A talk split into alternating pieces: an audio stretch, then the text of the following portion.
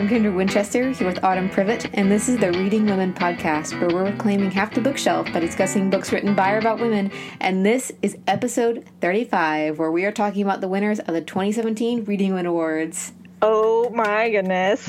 I know this, if I had awesome editing skills, this is where we would put the fanfare in, the trumpets, the choir, all of it. Thank Did you. that work? I think so. You're welcome. Thank you. That's what I'm here for. so, yeah, we had the hardest time picking. yeah. Oh, It was very difficult picking through all these amazing books, but I think we pretty much agreed in the end. Like, I think so. We're kind of getting ahead of ourselves. Um, so, let's talk true. about the new store. You might have noticed on our Instagram page that we announced we have a brand new store. And so we have cool new merchandise, we have tote bags, and we have stickers and we have bookmarks. As the Etsy post says, it's a series one, so I hope to do other series of bookmarks too. And then we have blind date with the book, which is you will send us some recent books that you've liked, and Kendra and I will pick out a book that we think that you will enjoy based off of what you have read. yes, which is really exciting because if you've ever wanted us to recommend you specifically a book just for you, this is it. And we have hardback and paperback options available. Yep. And I just want to give a shout out to all of you who have already made purchases from our store. You all are awesome and amazing. And I've already sent out a couple blind book dates and a couple tote bags and a couple other various objects. And you all are just amazing. So thank you so much. It's been tons of fun so far. Yeah, and if you hear if you love the books today, or you own the books today, or just whatever, you can actually order seals for your books and all to go on the books. Those are in the store as well, which is really cool. Yes, we have award kits. I totally forgot about that. Don't know how I forgot that, but we have award kits with both one and two seal options. So that way, one if you own, as Kendra said, if you own copies of our award winners either from last year or from this year, you can get some stickers, or they're not stickers, they're gold foil seals that are very fancy, and you can put them on your books, and they look pretty awesome. I'm not gonna lie, They are they are already cool. Definitely. They're so shiny. we are really into shiny stickers. And if you get a blind date with the book, we also have new recommended stickers for those too. They're pretty too. They are gorgeous. I'm so excited. I just want to put them on all my books. You can't do that, Kendra. I know, I know, but it's it's worth thinking that I could. That that would be a lot of books. That would be a lot of stickers. It would be a lot of books, a lot of stickers. Uh, so be sure to check that out. You can get to it through our website where it says store. You can click on it there. We'll link to it in our show notes, and it'll occasionally pop up in on Facebook and in our Instagram bio. So yeah, be sure to check it out. So since this is the last episode of the year for us, Kendra, why don't you tell us about what's coming up in the next couple weeks? Right. So we are going to be taking a break. This is our last episode, and we will be back in the second half of January with new episodes. But we're going to use this time to obviously spend the holidays with our family, but also do some bigger projects that we've been wanting to do on the like the back end of for of reading women. So we have a lot of different updates planned, so you'll just have to stay tuned. Uh, but we will all still be doing the newsletter, and we'll still be on social media and really anywhere else. We're yeah, we're not going anywhere. It's just we're just taking a break from recording because a lot of people are traveling at this time, and there's just lots of craziness going on. So it's just better if we take a short hiatus. But we won't be gone long. Don't worry. And we're not actually really going anywhere. Yeah, no, we'll still be here. We're still reading, obviously, and prepping for the new year. We have our themes uh, picked out and all the stuff. So we're very, very excited to get started. So before we forget, we do have something else to talk about, which we're really excited about. We've been working on our 2018 reading challenge.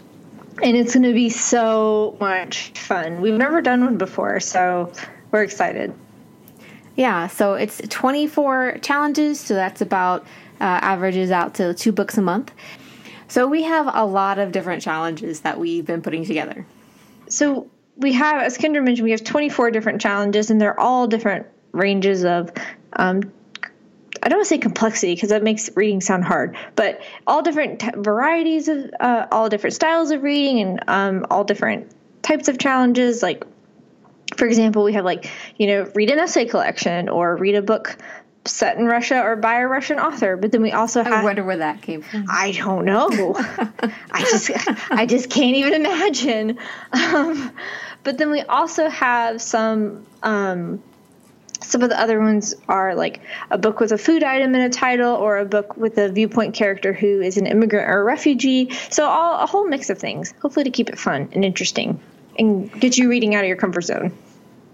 And there's also like the challenges like reading a book that's been on your TBR, the long story genre that you don't normally read. And so I'm really excited about those. Yeah, so we're excited and we're going to have we haven't quite hammered out the details yet, but we are going to have some sort of prize and or prizes at the end of the year. So once we kind of sort that out, who knows? We might have some like little mini prizes along the way. We'll just see what happens. So come along with us on our grand experiment. So we'll be posting that uh, on our website and on our social media. So keep an eye out for that, and you can see that. And we'll have like a graphic where you can see all the different challenges and keep track of it and everything. So stay tuned. We're really excited about it, obviously. But before we actually get into next year, we should probably uh, announce the winners for this year because that's what everyone's here for, right? Drum roll, please. All right, so I guess it's that time. So we are not going to be like the National Book Awards and like make you watch us eat for 30 minutes before we actually announce the award. I don't even know. I don't even know why they do that. Anyway, we're going to be nice and we're just going to jump right in. Um, so the first category is nonfiction. And so we are going to read off the short list in case you missed it for whatever reason. So, first on the list is Hunger, a memoir of my body by Roxane Gay. And we also have The Best We Could Do, an illustrated memoir by Thi Bui. And Tell Me Everything You Don't Remember, The Stroke That Changed My Life by Christine Hyung-Oak Lee. And Inferior, How Science Got Women Wrong and the New Research That's Rewriting the Story by Angela Saini. The Fact of a Body, a Murder and a Memoir by Alexandria Marzano Lesnevich. And last but not least, Reading with Patrick, a teacher, a student, and a life changing friendship by Michelle Kuo. That's a good list. It is a good list. There's so many amazing books on this list, but we did have to narrow it down to one book. Should I do another drum roll? Sure. I don't know. Let's try it. And the winner is Hunger, a memoir by Roxane Gay. Woohoo! I am so excited to talk about this book, guys. Like, oh my goodness. So, we both love this book and we are going to do like our regular discussion episode kind of format for this so we can talk a little bit about it and why we loved it. But just before we do that we want to tell you a little bit about um, roxane gay as an author. So she is a teacher she teaches writing um, but also she has written for let's see, she's written for the Best American Mystery Stories of 2014, Best American Short Stories of 2012, uh, Best Sex and Writing 2012, uh, McSweeney's, Tin House, Oxford American, uh, just all over the place. But she's also written two other, she's written two novels and the short story collection Difficult Women, also the essay collection Bad Feminist, and this is her first memoir. And she also writes, uh, she wrote for Marvel. She's written so, about everything. That's pretty cool. Looking at this list, it's just mind blowing how much yeah. she's done.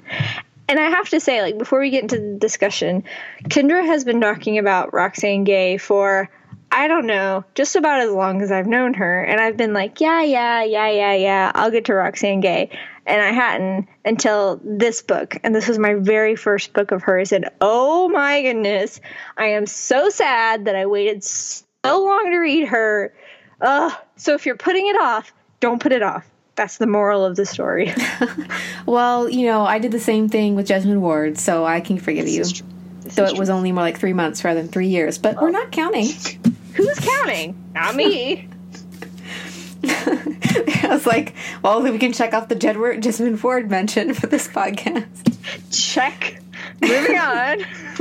yeah, so to begin our discussion, I actually had a quote um, from the introductory, I guess the first two chapters of the memoir that I'm going to read so everyone can get a general idea of what the book is about.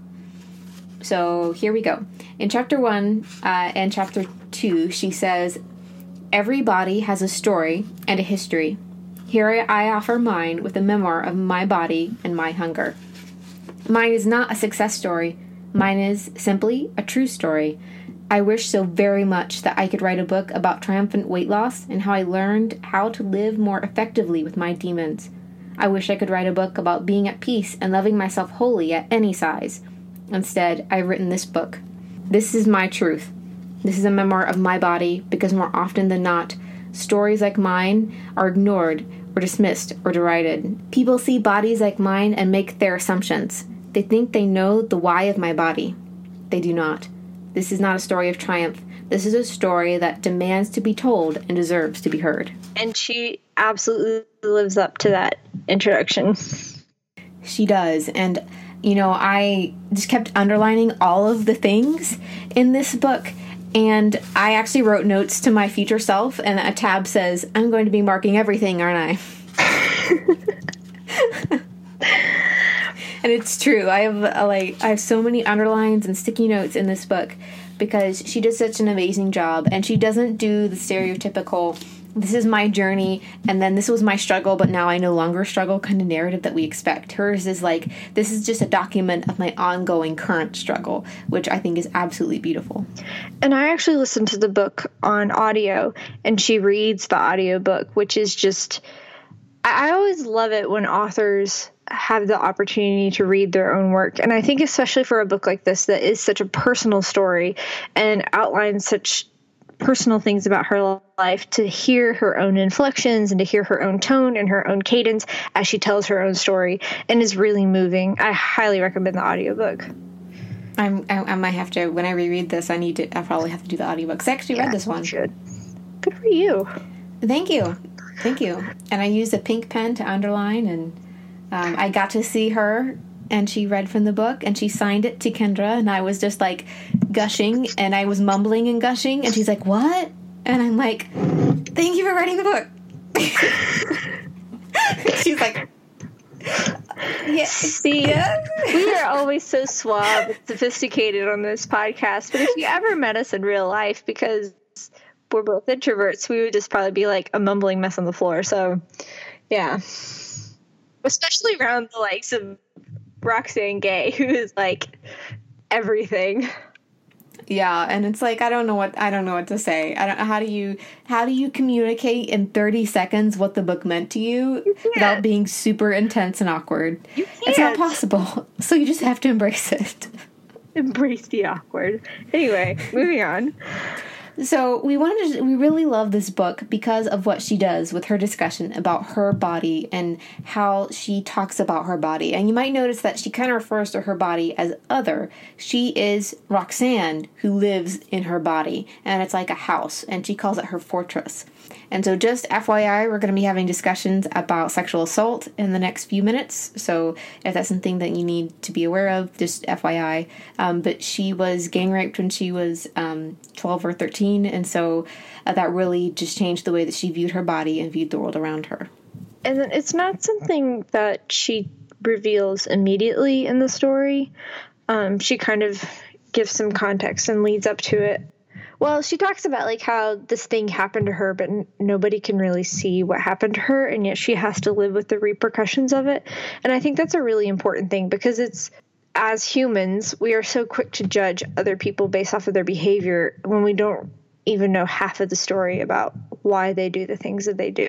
So it's just really moving and very compelling to hear her talk about what that was like one of the things that I really loved about this book is how she gives you concrete, like little snippets, anecdotes of what it's like to live um, as a large fat woman. So she is over six feet tall, and she, um, as she says, she describes, you know, how she interacts and like what her size and stuff, and it's and she says, you know, this world is not made for me. And she travels a lot because she's an author and she does book tours. And she talks about how, like, planes aren't made for her. And when she used to fly economy, she would buy two seats because people next to her would just be so awful if she came in and sat down. You know, so now she does travel. Like she says, now that she has the privilege of, tra- you know, flying first class, she has it built into her contracts just so she can have the space when she's flying. And I just thought that was so interesting. And she has a lot of different anecdotes like that. So she also talks about the different ways that people deal with trauma and specifically about how she couldn't she didn't feel like she could talk to her parents about it because of the shame and like how horrible she felt which she said that instead of like talking about it and talking about what happened to her, she just started eating and kind of like built a fortress out of herself to protect herself against other people. And kind of how the people around her didn't understand that and didn't only saw her weight. They didn't see or think to ask what could be contributing to it. And there's this quote that illustrates this perfectly that says, my father believes hunger is in the mind. I know differently. I know that hunger is in the mind and the body and the heart and the soul. That is such a moving quote, and I, it just perfectly captures how her weight isn't just weight. It's like the weight of the weight of everything that she has suffered and her feelings. It's like it's a physical manifestation of how trauma has affected her, which I mean, it basically is. Mm-hmm. And it, I just think she does that so well and describes that so well. And I was just, I just really appreciated the way that she talked about it and the way, you know, it's not just the what she's talking about, it's how she expresses it combined with her brilliant, you know, like her beautiful prose.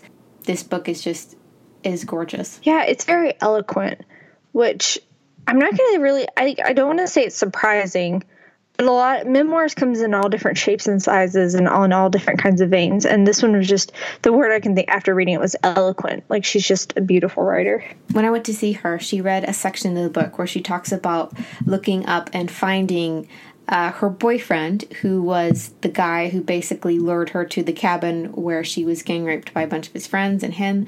And so she still knows who he is. She knows his name. And so she looked him up as an adult and she still knows who he is and she talks about how she still googles him every so often just to see what he's doing and there's this beautiful like section about how that he will always be there that's like like something she can't forget and that's something like that's always there for her. People forget about it. People forget that this happened to her but she will never forget and she still uh, knows that he's there and she's still even today afraid of him. It was just really poignant way of pointing out that oftentimes when people experience trauma or grief or anything that a lot of people forget that these this person is thinking about this every single day of their life. They will forget that this happened to this person but the person who suffered the trauma will not forget and she did a, a beautiful job of doing that. And she talks about how her relationship with food is kind of like is like that. So she has to eat every day. Obviously everyone has to eat every day. And so it's like when she eats she reminds herself of the trauma and how she wants to protect herself and just that ongoing experience with that. She also talks about weight loss and on the different diets and things that she's tried over the years. And one of the things she says is that how when she diets, she feels exposed and scared, and so like, she stops dieting. Again, it's just another way where you know you can be so quick to judge a person based off of their appearance, but who knows what kinds of emotional or physical things are t- tied up in the things that they do. She talks about a lot about her life and just different things that she only alluded to in like bad feminist and some of her like short story writing. You kind of wonder like where this came from. And so she talks about in the book about how she left school um, and how she left school and she went and she ran off with this guy that she met on the internet and kind of her experience of trying to deal with the trauma in that way. And how she came out as a, as a lesbian when um, she was in high school or college, and then she realized later that she was bisexual. So she does a great job of portraying what it's like to discover like the fluidity of your own sexuality and moving from one identification to another, and she talks about that um, a lot. And she also talks about uh, Channing Tatum. Yes. and if you follow uh, her on Twitter, there's a lot of talk about Channing Tatum there too. And Ina Garten, yes. but in a very different sense. so she did a, just a great job of portraying the intersectionality of that, and she talks about how she had this job. Uh, in her 20s, where she had to kind of choose what she would advocate for. So she was a queer woman who was black and also a you know a fat woman. So she had to decide which one like she would advocate for because she couldn't do all of those at once at the time. And now she's talked about uh, also in her talk that i was at she would talk about like basically she had to choose one and go with it. Now people are more aware of intersectionality and how that works. So i thought that was very interesting how she talks about how the factors what's the word am I looking for? Interact with each other. She's just brilliant. She is. In summary, she's just brilliant. She is. And we could probably talk about this book for a very, very long time. Well, and also, so I read Hunger, and then very shortly thereafter, I read Difficult Women, which is a short story collection, and I highly recommend that regiment. read Hunger and then read Difficult Women. It's a beautiful pairing. You won't regret it. So, before we end, I'm going to read one last paragraph, and that will be the end of our discussion of uh, Hunger by Roxane Gay. Uh, but I felt like this little paragraph really just encapsulates a lot of our discussion of the novel. Uh, so she says, And then there is how strangers treat my body. I am shoved into public spaces as if my fat inures me from pain and or as if I deserve pain, punishment for being fat. People step on my feet, they brush and bump against me, they run straight into me. I am highly visible, but I am regularly treated as if I am invisible. My body receives no respect or consideration or care in public spaces. My body is treated like a public space. Hmm. So good. So good, guys. So definitely go out and, and get Hunger by Roxane Gay. So, which brings us to the middle of our podcast, and our sponsor this month is us. Um, and we specifically wanted to take this time to talk a little bit about, about our Patreon page. And we have several people who are patrons of the Reading Women podcast on Patreon, and that's a mouthful. And it's just a lot of fun. It is a lot of fun. And we love we have as we've mentioned before we have fur baby fridays and we comment on like just news. It's an excuse to post photos of our fur children but also we tell about news that's coming up. So uh, we've talked about like we'll give you usually like a week or so heads up of things that are coming up that we might be doing. So like interviews or uh, q and a's with authors or in our in our newsletter we also have upcoming themes. We've already released our themes through february on our newsletter. So that's pretty cool. It is pretty cool. And we are also planning a Google Hangouts or other similar kind of thing for sometime between the day that this is released and the new year, hopefully, with only our patrons. So we'll be chatting about books and life and stuff, and who knows what kind of trouble we'll get into. Um, but you can only participate in that if you are a pa- a patron of the podcast. So if you want to get in on that kind of goodness, be sure to check that out. And it'll be a great bookish party, and our fur children might also be present. So they probably will. Probably. Margot I mean, even if we help. didn't want them to be. Right. they just show up. Right. Margot can't not make guest appearances on the podcast. She's like rubbing around my feet as I'm talking. So, yeah. It's true. And she's usually meowing into the microphone. She usually. At some point. So be sure to check out our Patreon page. This podcast is made possible by our patrons, and we are so grateful for them and for their support. And if you want to be part of that group and if you want to help make this podcast possible, then be sure to check it out. And that brings us to the fiction category. Fiction! I have no rhythm. So let's just read these titles. Our first pick is The Weight of Him by Ethel Rohan. Stay With Me by Ayobami Adebayo. Pachinko by Min Jin Lee. The Strays by Emily Bitto. The Lonely Hearts Hotel by Heather O'Neill. Sing Unburied Sing by Jesmyn Ward. and that is our second Jesmyn Ward mention of the podcast. Check. Anyway, um, and the winner is Pachinko by Min Jin Lee. I'm so excited. Oh my goodness. Okay, so let's talk about this pick. so, it is not a lie to say that Kendra and I agonized over this. Like, we literally agonized over it.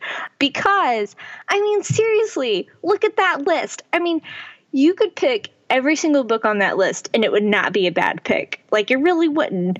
Yeah. So yeah, we've been talking yeah. about these books for a while yeah. because, as you may not surprise you, we've known some of the books have been on the short list for a long time.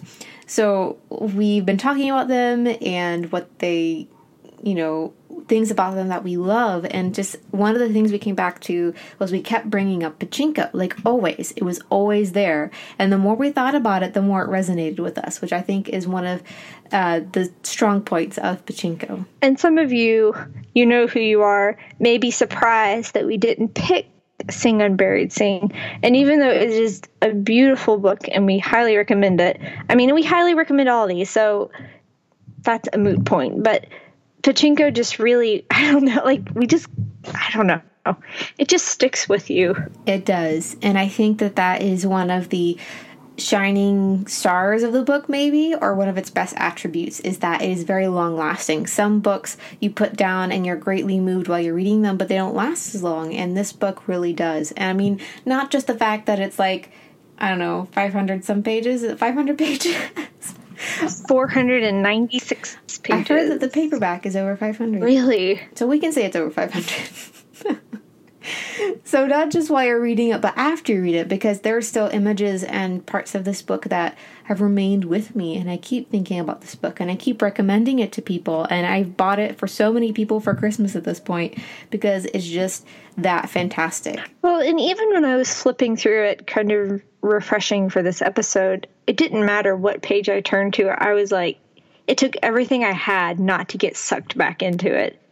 I mean, it doesn't matter where you open it up. It's just, oh man.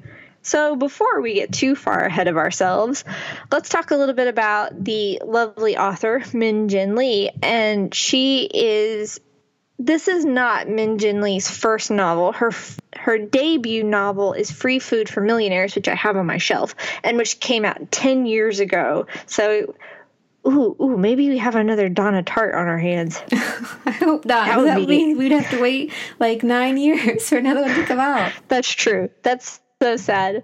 Dear Min, please don't wait 10 years to write another book. But if you do, that's fine. Anyway, this is her second book, and we had the chance to talk to her way earlier this year. And so she talked that about how like free food for millionaires, pachinko, and then there's going to be a third book, and they're sort of kind of a trilogy, but kind of not. Thematic trilogy. Yes, they're a thematic trilogy. Thank you, Kendra. Anytime. Yeah, so this is so Pachinko is kind of like the second book in the story, so I need to go back and read Free Food for Millionaires. Um, but yeah, so Pachinko has been nominated for all kinds of awards, and she's really awesome. And just go listen to the interview because she's a lovely person. Um, and that's all I'm gonna say. There's a, there might be a little bit of an author crush here. Maybe, maybe a little bit little bit. I'm, I'm going to buy her donut one day, but that's beside the point. So the first line of the book is history has failed us, but no matter. And it is like such an innocuous sentence, but by the time you get to the 500th page, it just makes so much sense. And this is a book about histories. It's a book about a family and it's a book about the generations about different generations of the same family and the things that they encounter and the struggles that they have and just their family history. And it's more immersive than you would expect. Yes and i feel like this first sentence is one of those great first sentences that just you just think about. Uh, like it was sort of i mean dare i say like you know it was the best of times it was the worst of times and you know Jane Austen, beautiful first line, different things. But this one I feel like encapsulates the entire book in just the first line, and that is about a Korean family who goes to Japan. And I didn't even know that this community existed in Japan, and I think that basically says it right there. History has failed us. No one is telling our story, basically. Yeah, and part of just a high level history of that is that so Koreans who live in Japan are very much discriminated against and for various political and social reasons.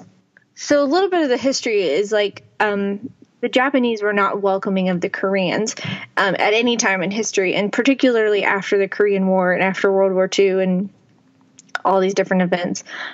So much so that if a child was born in Japan to Korean parents, he or she was not considered a Japanese citizen, so he'd have to re he'd have to apply for citizenship and all kinds of things. Min spent a lot of time researching this, so um, she is the utmost authority, and I'm probably going to butcher all this history, but all the more the reason to just read the book.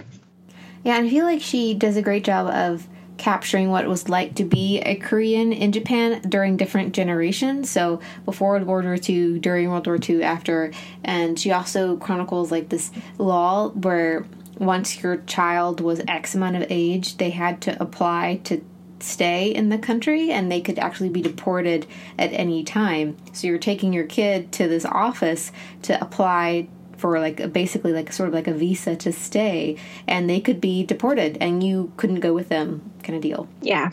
And just a lot of different things that we didn't even know existed. So that is just again the first sentence just really I think captures that.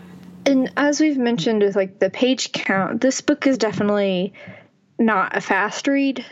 It's definitely, a, um, I think you described it, Kendra, as a marathon read. And the style of the writing is very uh, understated, would probably be the best way to describe it. It's not very overly poetic, it's not overly fancy, but I think if it was any more I don't want to say literary, but if it was any more like stylized, yeah, if it was more f- like flowery or stylized, I don't think you could get through the page count. It would be really hard. Uh, yeah, I think it would be very, as I said, very difficult when you think of really stylized writers, sort of like you think Ali Smith, her novels are like 300 pages or less, and I don't think they could be any longer because of the intense, like, style that she does. So I think she uses the style to her benefit because she's writing 500 pages of this family's life. And like I don't think that would really be sustainable over that kind of long um, storytelling. So I think she does a great job of figuring out what works best for her story.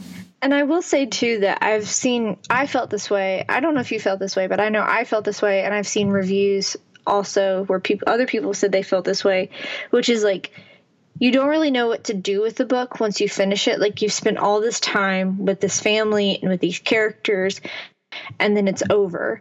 And I think it took me a couple weeks, maybe, before I was like, man, that was a powerful, powerful book.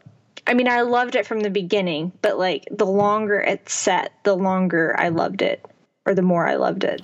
It's almost like I don't want to use a weird food analogy, but it's almost like it ferments as it sits like there. She yes. puts all the ingredients in your brain and they just sit there and you keep thinking about them. And I mean, we read this in what, like early February? February. And I'm still yeah. thinking about a lot of the things that she yeah. said. And she has so many different themes that we could talk about this book for like five episodes and probably still not talk about all of the things that are in this book um, because it is like a multi generational family saga, but there's also layers of different uh, topics and you know themes that she just takes on in this book, and just the scope of it is just phenomenal. Yeah, it's amazing, and that's why because there is so much to talk about, we've decided to main things about the book, and one is the structure itself, and then one is um, one big theme, which I'll get to in a minute. But as far as the structure, so it's in three parts in three different generations. The title comes from a gambling machine that's very popular in Japan called a well obviously it's called a pachinko machine. And it looks kind of like a pinball machine. And I don't know if you all ever watched The Price is Right growing up like me but you know plinko you know like it's kind of like a cross between a plinko board and a pinball machine. And that's what's the uh, American hardcover is is it is true a picture of a pachinko machine. And there's videos on YouTube and stuff if you want to see how it works. It's actually cool. I lo- we love shiny.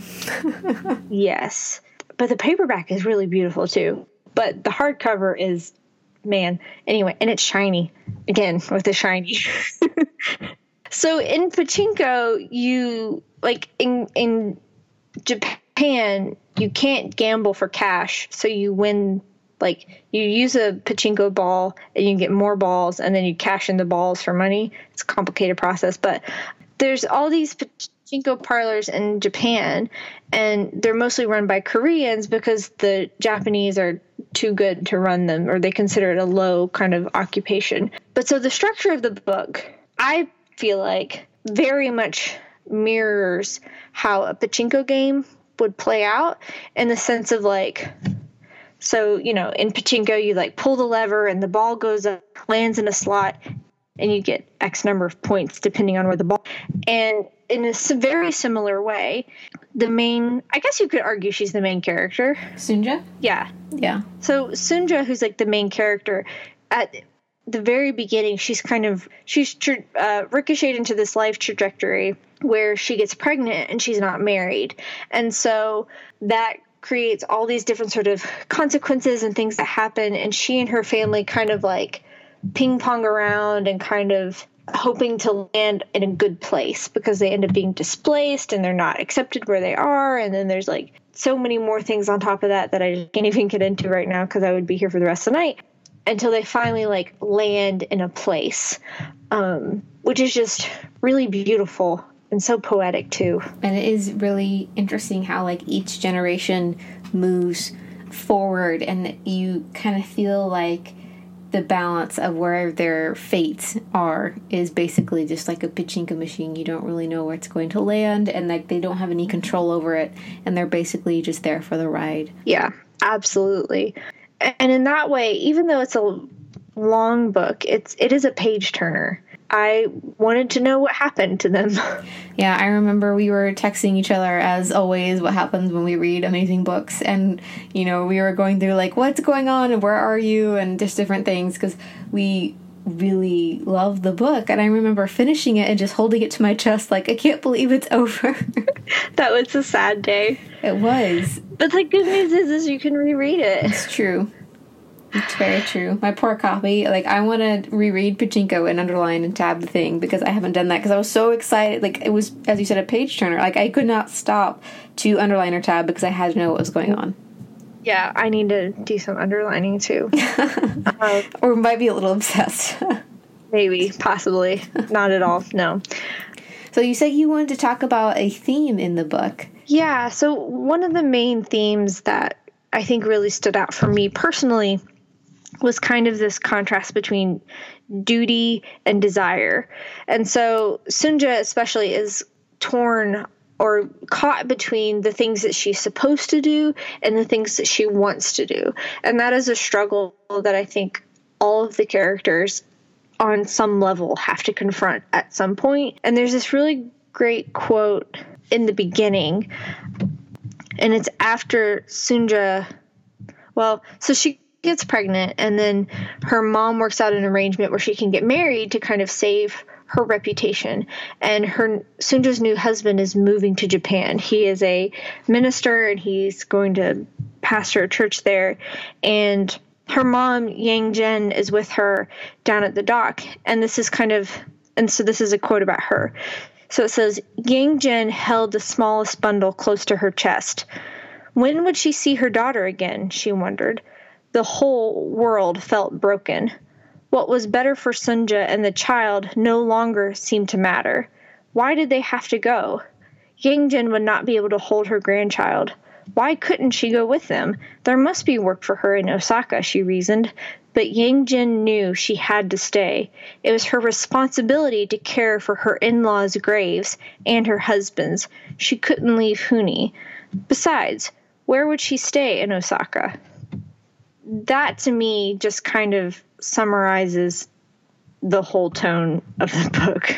And as Sunja and her children, you know, they grow older, you see the desires of the children, and you even see Isaac's desires when he's a minister trying to minister to his people and what he wants to do and what he's allowed to do as a Korean man in Japan and just through the generations. You can even see that down to Sunja's grandchild um, at the end of the book. Try not to give spoilers. Sorry, guys. yeah, we're trying really hard not to give spoilers. But even like with Sunja, like she doesn't really want to marry Isaac. She wants to be with the father of her baby, but she can't because he's married and has three kids, and he she doesn't want to be his mistress. So it's just all of these really hard struggles with with the things that you're supposed to do and the things that you really want to do. It's incredibly well done. I'm just gonna sit here. It's like we're gonna just gonna sit here in silence and think about it. Let's think about it. Another thing that I wanted to point out too, kind of, was how how many like strong women are in this book, and that's one of the things that we talked about, to Min about when we um, got to talk to her was about how many strong female characters are in this book. And this family is absolutely a matriarchy for like lots of different reasons the matriarchy is kind of contrasted to just the lives that the women have. Like they're very um, so on the one hand they're like really ambitious so sunja's sister-in-law wants to start her own business selling kimchi and sunja helps her sell kimchi for a while and then she ends up working in a restaurant and she ends up working her basically her whole adult life for a lot of different reasons so these are very like ambitious women who have skills and who have talents and want to help and contribute to their families but then there's another um, quote in the book that says, A woman's life is endless work and suffering. There is suffering and then there's more suffering. It's better to expect it, you know. You're becoming a woman now, so you should be told this. For a woman, the man you marry will determine the quality of your life completely. A good man is a decent life, a bad man is a cursed life. But no matter what, always expect suffering and just keep working hard. And I think you can definitely see how the women of the family keep the family together. That even though they live in a very sexist, like patriarchal society, it's the women who continuously pull the family together and keep the family afloat.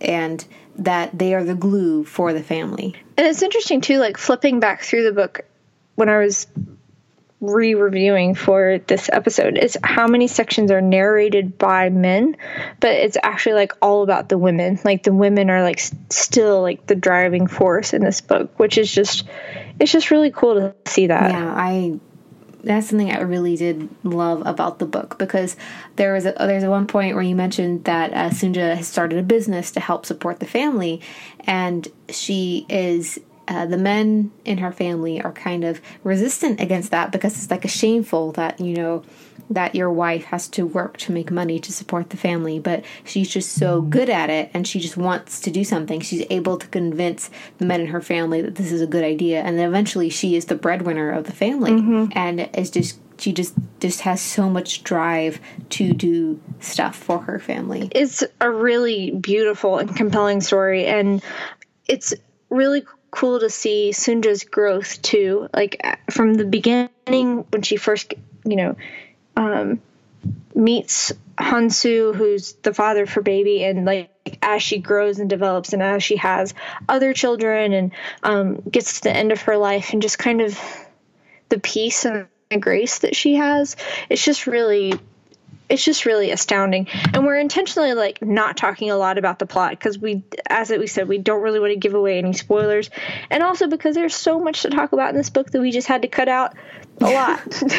you can't really summarize 500 pages in 20 minutes. You can't. You really can't. Um, but I will say too, um, just don't be intimidated by the page size it'll suck you in and you'll finish it and then be sad that you're done with it. It is it is really it is really beautiful. It is. Was there anything else you wanted to add? No, I think I think that's basically it. Now I just want to go and reread it. I know, me too.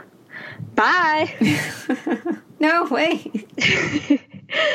so that is Pachinko by Min Jin Lee, our 2017 fiction winner for the Reading Women Award. Oh my goodness, I'm so excited. It's just, it's so good. We've been wanting to talk about these for forever. And I have mine right here. I have the seal on my book. It is beautiful, it is glorious. I'm very, very happy with our, our winners, and they just look so beautiful. I, yeah. That's all. Just, yeah.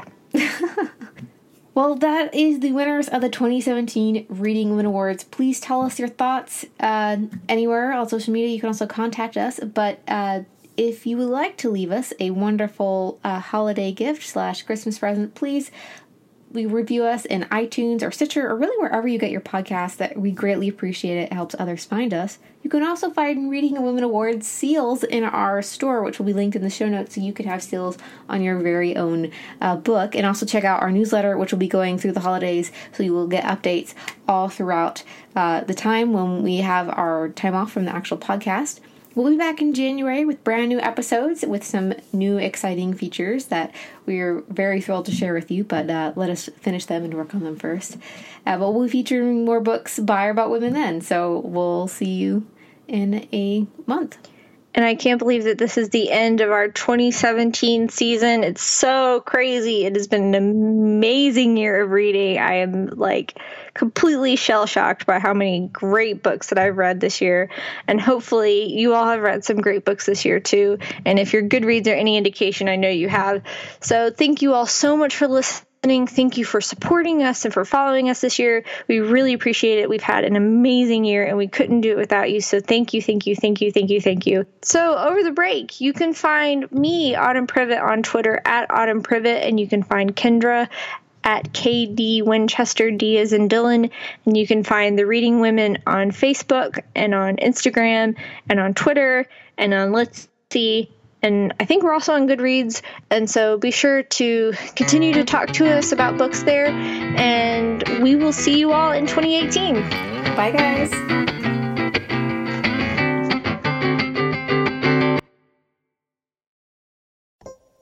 Storybound is a podcast where acclaimed writers read their essays and stories, which are then scored by unique and award winning composers, with each episode hosted by myself, Jude Brewer.